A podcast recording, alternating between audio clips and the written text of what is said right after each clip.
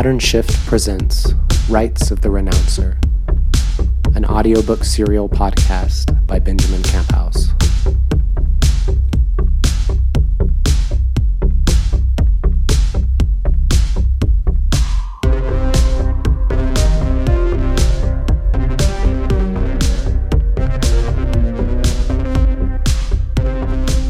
Prologue.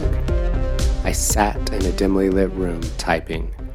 Each key let out a soft tap, a spring pushing it back into the finger after each depression, then a catch and low click from the wall, as a hum I had lost awareness of stopped and restarted with a different character. A change in airflow and its harmonic content. Some shift in temperature, humidity, or balance between gases had triggered it. My prolonged presence in the room had likely disturbed the previous equilibrium. I found my breathing pattern had grown shallow. My eyes were having trouble focusing, and I felt a slight burn from the tiny muscles around the eyelids, strain from having kept them directed at the screen for several hours. Pain and stiffness on the right side of my neck threatened to spread up further into my head. I took a deeper inhale and exhale, risking some loss of alertness for the relief of bringing in more oxygen. My fingers continued their typing, the words flowing from them into the computer systems without always traveling through my awareness. There was a symmetry of needs finding each other in the steadiness of that act. What I was carrying would not fit inside me. I could not bear to contain it, and others had to know. The obligation to preserve this for them pulled as the obligation to release it from within me pushed in rhythm, the ebb and flow of my task. As I grew tired, the small screen before me seemed to flicker. I knew it must be a trick of the eyes, as the refresh rate was too high for me to genuinely detect any disturbance. Behind my flow of words, errors were being corrected and mistakes smoothed automatically. The intensity of that subtle dance was increasing. At first, it had only been an occasional shift of a letter here or there in my peripheral vision. Now it seemed as though more words were disturbed than left as they were. So much accomplished, so much still to do. I stopped for a moment, knowing the contents were being flushed to redundant storage with each pause at the keystrokes. Whatever I could leave here, that work would all be preserved. I skimmed through what I had written, seeing what yet might be missing.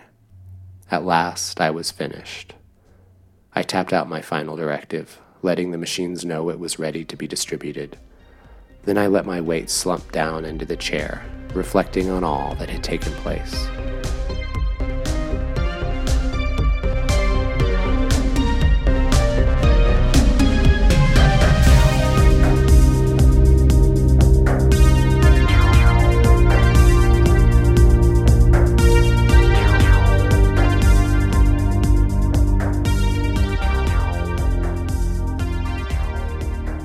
Chapter 1 to whomever may receive this transmission, I am Victor Goto of the Veskania system. Herein I have sought to provide an account of how I, who had left the home of my birth for Oneri Station three decades before, traveled once again to the world of Veskania Prime, to return the untethered dreamer Owen Godsey, who was my childhood friend, to his physical body. I expect that what took place there will be of interest to you we in the Veskania system are but one human community, the product of one machine enterprise among many such efforts. What I found in the dream world has implications for all of us. To that end, I have recorded my experience and seen to its broadcast to Sol and all other star systems to which fleets like our own were dispatched so many years ago. There is nothing mentioned in the archives from Earth like Veskania Prime's dream world. It is the place to which I and every other human in this system finds themselves transported when we are asleep. When asleep, we should, by the expectations of all reference material I can find, be subjected to a different sort of dreaming, a series of thoughts, images, and sensations of our brain's own making. I have never had such an experience. Instead, it is as if I am transported to another realm. By its nature, the dream world is not externally measurable, and our own machines have never done more than record my own testimony and that of the others here concerning our time in it. You may venture that this dream world is a hallucination, an understandable impulse. We have learned over many sleep cycles that our experiences in this other world align, and that when we combine our observations into one, a cohesive picture emerges. As we enter and exit the dream world through waking and sleeping, its contents endure, although they differ in substance from the contents of the physical reality to which you are likely more accustomed. The experience on which I report now, however, was mine alone. No others accompanied me or share any memories of the place I found on this journey into the dream world, and no others witnessed what I encountered there just before my return. Solitary and fallible human observer that I am, this account is all I have, and so I offer it to all worlds. I have described my time leading up to my fateful entry into the dream world and included what I can of my own personal history and training. I believe it necessary to understand, as much as you may be able, the full context of who I am. To know the humble instrument that now serves as the conduit of your observation, my perception, the replay of my recollection, the distillation of what remains into this account. Just as one calibrates an instrument in order to measure with it, I provide for you the state of my own mind leading up to and at that critical moment. Its contents are the only measurements I have. The year is 124 in our reckoning. Year zero marks the birth of our first embryo, though this child was not ultimately viable. The machines had been active in our system much longer before that. We record time in Earth measurements. By year, I mean the duration of one year on Earth. This does not match those few months it takes Veskania Prime to orbit its sun, but it corresponds still to some instinctive tempo all humans possess, entrained from having evolved on Earth and the Sol system. We do the same for other measures of time as well. Living in the habitable band of this tidally locked planet, there's little point to devising our own units to subdivide and demarcate day and night. You might say earthbound timekeeping is instinctive as well for the machines whose record keeping was exhaustively worked out in such units. The mapping from any time system to Unix time and its corresponding Earth system calendar has now been distributed to many worlds beyond Sol. Epoch milliseconds have superseded the use of Anno Domini or other earlier Earth calendar datums, at least as relativity allows, historical accident that this may be. The machines have affixed the corresponding epoch time to this transmission, along with information necessary for working out the conversions from our fleet's world line to several models of Earth time, so that all who receive this transmission can determine when these events occurred. It is my hope that this is sufficient context for other human observers, in whichever system you may now dwell, to understand all that comes next. When further information is required, I will provide it within the body of this account. I have only a small amount of time to set things down, so I begin with my arrival on the surface of Veskania Prime.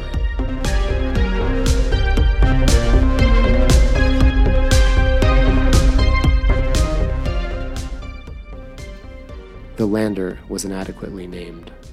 For the purposes of risk mitigation and efficiency, it made more sense for the craft to avoid direct landings on the surface, never dipping further into the atmosphere than it had to especially when the craft's payload was so small one human being, namely me.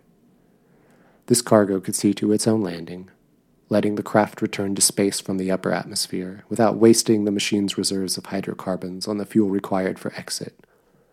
Swoop would be a more fitting name, I thought to myself as I readied for that human scale landing.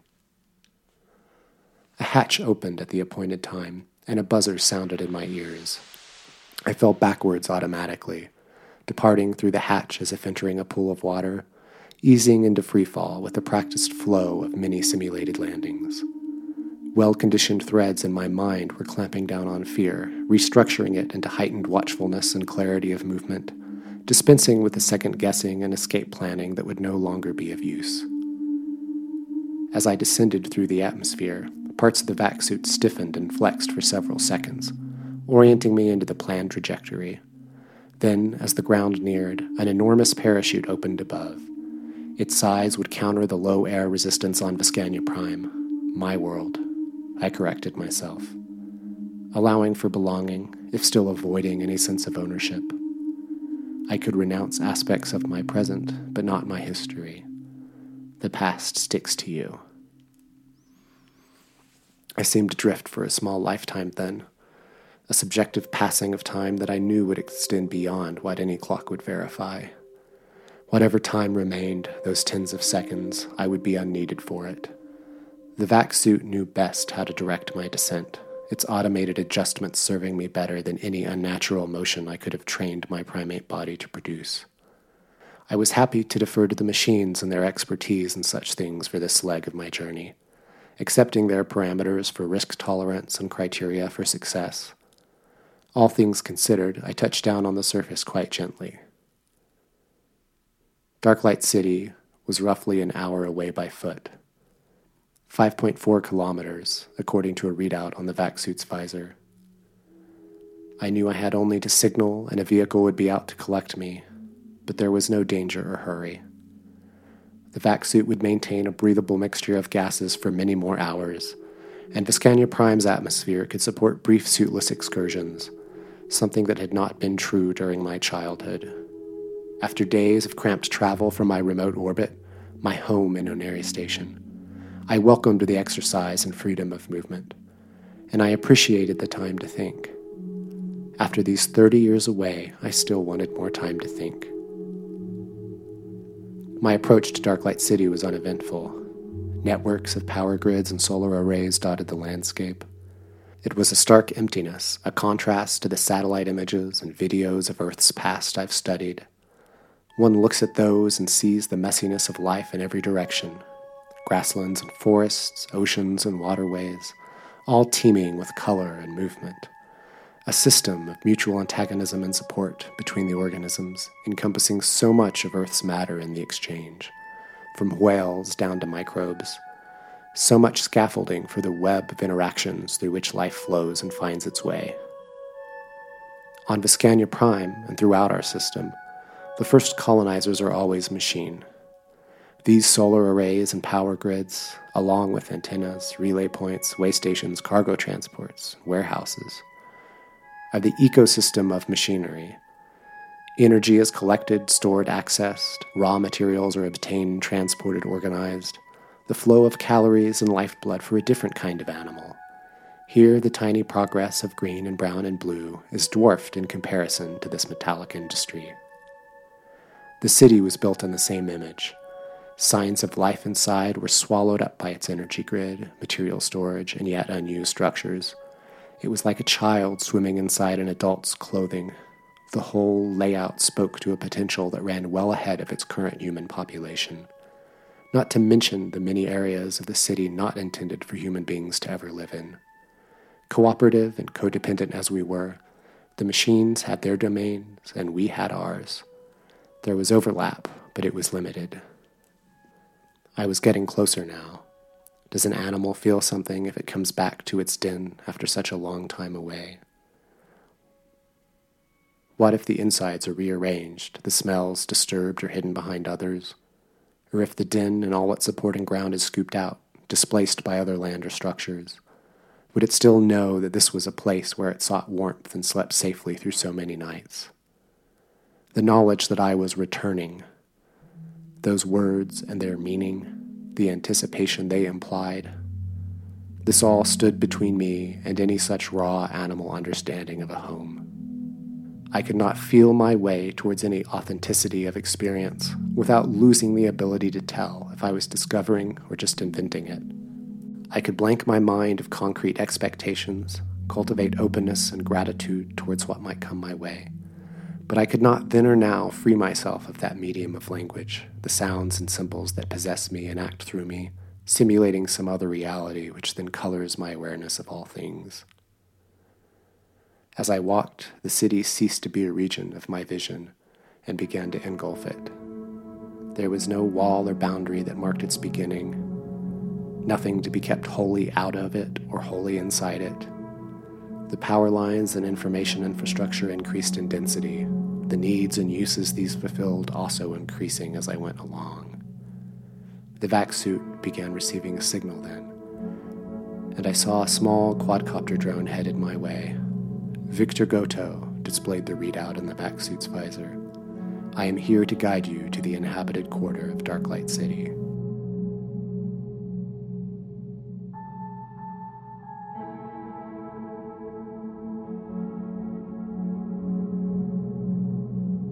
The inner city was coated in plastic. By inner city, I mean the lived in portion, the smaller part, not the husks of larger buildings still lacking flesh intended no doubt for future use by humans or machines. It gave the city an odd, undisturbed look. The plastic suggested sterility rather than the presence of life I knew was its true meaning. I had followed the drone's lead to a section of the plastic coating where a glass tunnel marked the entrance from the outer atmosphere to the inside, where air was curated for shared circulation between humans and plants. Small patches of green were visible just inside the plastic as I entered the tunnel, one door sliding down behind me to seal off the outside as the airlock cycled and the inward door opened. I removed my helmet almost immediately, having grown a bit weary from its weight on my head. There are recombobulation facilities nearby. A voice lacking natural cadence spoke out from the drone. I nodded, not noticing anyone else around me yet. The drone led me to a small building that contained bathrooms and a few closets filled with clothing of various sizes. There I removed my vac suit, saw to my biological needs, and took a quick shower. I put on one of the more nondescript outfits, then remembered my earpiece. I fished it out from a pocket in my discarded vac suit and placed it in my ear. After that, I left the building, taking in more of the city's sights and sounds, my perception no longer mediated by the vac suit. I walked into that alien landscape of a human city, wholly unlike my habitat on Oneri Station. There I had tended a garden, eventually providing for the majority of my own subsistence. I kept no animals and relied on supplements to accommodate the limited range of soils and synthetic substrates the machines had been able to construct for me. Tuning the soil biome to get it remotely nutritive for the plant, much less the human, had been quite a project. When I first arrived in my late teenage years, the station had been only a small shelter from vacuum, not unlike early space stations in Earth's time. The machine slowly expanded it to my specifications, eventually building it out into what the archives describe as an O'Neill cylinder. The expense as we measure it, in raw material from the asteroid belts in the outer system, had been more than that needed by the nascent colony. The expenditure in time, fuel, and risk, however, was preferable to the same volume of material being taken to and occasionally from the surface of a planet, at least as far as the machines measured such things. My experiment living away was also their experiment with other modes of life for the humans in their care. They found the station's environment much more pliable, with a smaller volume of atmosphere, soil, water, and the like with which to cultivate small ecosystems.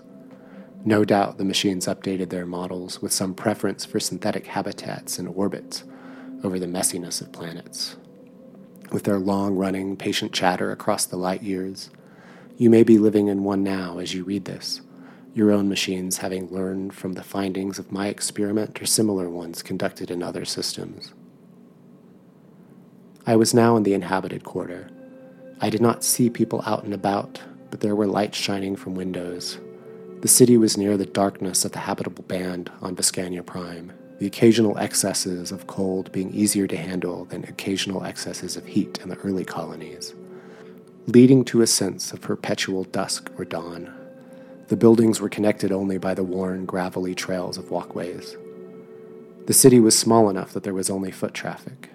The machines had built small vehicles suited for the rough, rocky terrain, but they were not necessary for anything other than overland excursions. Such excursions and vehicles were seldom useful for more than satisfying some human curiosity or urge, anyways. Mineral prospection or geological exploration could be done as effectively from the atmosphere or orbit, the mixture of spectral imaging and radar technologies revealing the majority of the secrets of the planet's crust.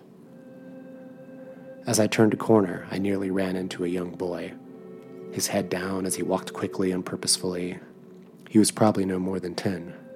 We both stopped. Excuse, I started to say, my first word on the surface. You've come here unarmed, the boy interrupted, eyed me curiously, then produced a small charm. You might want this. The charm was a smooth stone, a dark circle marked a pupil in its center, outer rings in light and dark blue forming the rest of an eye. Thanks, I said, not sure what to make of it. He turned and started off, rounding the corner from which I had just come without waiting for an additional response.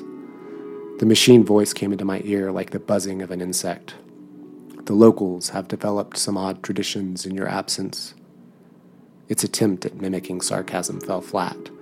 It began to rattle off some facts about the evil eye charm, its history, how it came to be used here. After the first sentence or two, I tuned most of it out. In the beginner's mind. It occurred to me that I didn't know if the boy had been born naturally from a human mother or from the machine's incubation technology.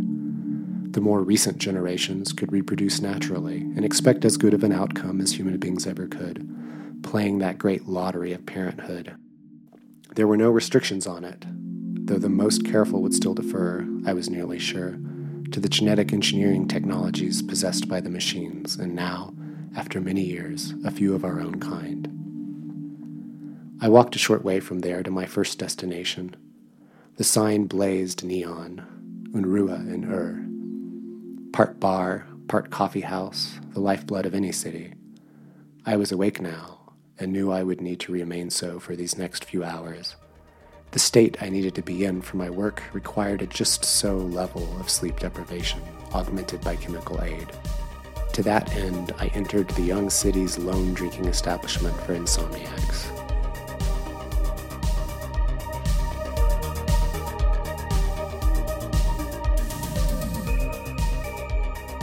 Victor Goto, the woman who was tending bar, said, looking half at me, half past me, as if missing my measure. Disappointment, puzzlement in the voice. The machines had disseminated news of my arrival, but I couldn't imagine I was like any idea someone on the surface might have of me. Yes, I started, somewhat unsure. It had been thirty years since I'd had a face to face conversation with another human being. To those on the surface, I'd been as gone as the dead. What do ghosts say when they come back to walk around with the living? You probably saw things change since you left. An understatement. Small talk that it was, I appreciated the attempt. The bartender knew how to talk to ghosts about as well as this ghost knew how to talk with her, I decided. Whiskey, I said, looking at the selection behind the bartender, delighted to see those letters spelled out on one of the labels. She gave me a curious glance at that. Whiskey. For the monk? Of course. I'm a dutiful child to my ancestors. What are we as human beings if not the vector by which fermentable grains transmit themselves through the galaxy? You've developed quite a worldview in your time off world, renouncer. I chuckled a bit. Maybe humor and insight go hand in hand? I couldn't say. But there is something to our moral progress as a species in the amount of time we can wait to consume or peddle our liquor. An oak tree takes decades to reach maturity, the better whiskey, usually a similar amount to age. Some of the best, at least as I've read in the archives, from a second use of a cask or multiple casks. And all that time here, directed to those ends on a new planet. Given our base lifespan, it's quite a testament to long term planning, cooperation, thoughts of others, and so on. Ah, the monk shows himself. Do you think it tastes right? She waited, clearly amused. I sipped. The bitter sharpness of the alcohol, a touch of the vanillin I knew had been imbued by the barrel aging. A subtle character of toffee imparted by the once burnt oil in the barley. Not sure how I'd know. Anyways, I'm only sipping alcohol flesh. I shrugged. A raised eyebrow was my response. What about the downsides? A man asked a few seats to the right down the bar from me. He had overheard, possibly recognized me before. He certainly realized who I was now. You mean to the whiskey? Yes. Of course, there are downsides. The risk tracks our own failings, as with many other things. As children age, we lock fewer items away out of reach. Does overthinking it enhance or take away from the taste? The bartender prodded, grinning. I returned the grin. You may have picked up more wisdom here than I could have hoped to through solitude. I took a few more sips of the whiskey in quiet. A few others relaxed in the bar as well. Two women off to my side were playing a game set on the table, shogi from the looks of it. One was either blaming or congratulating the other for the mess she was in now. It was difficult to discern which. Near as I could tell, neither had so much as glanced up as I entered or spoke to the bartender.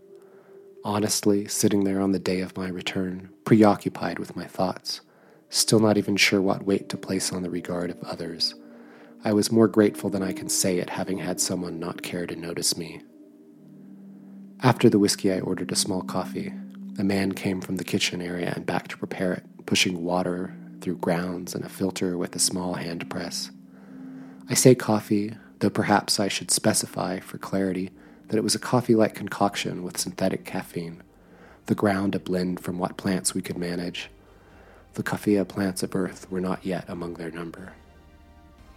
I was the only one ordering coffee at this hour. For the others here, this place was a nightcap, a final settling of the day.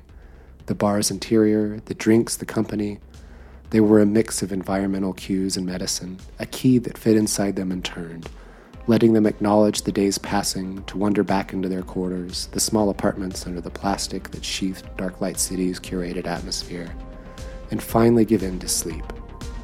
For me on this night, however, it was a staging ground. I was regrouping for my landing and mustering my inner forces for the work I knew was ahead.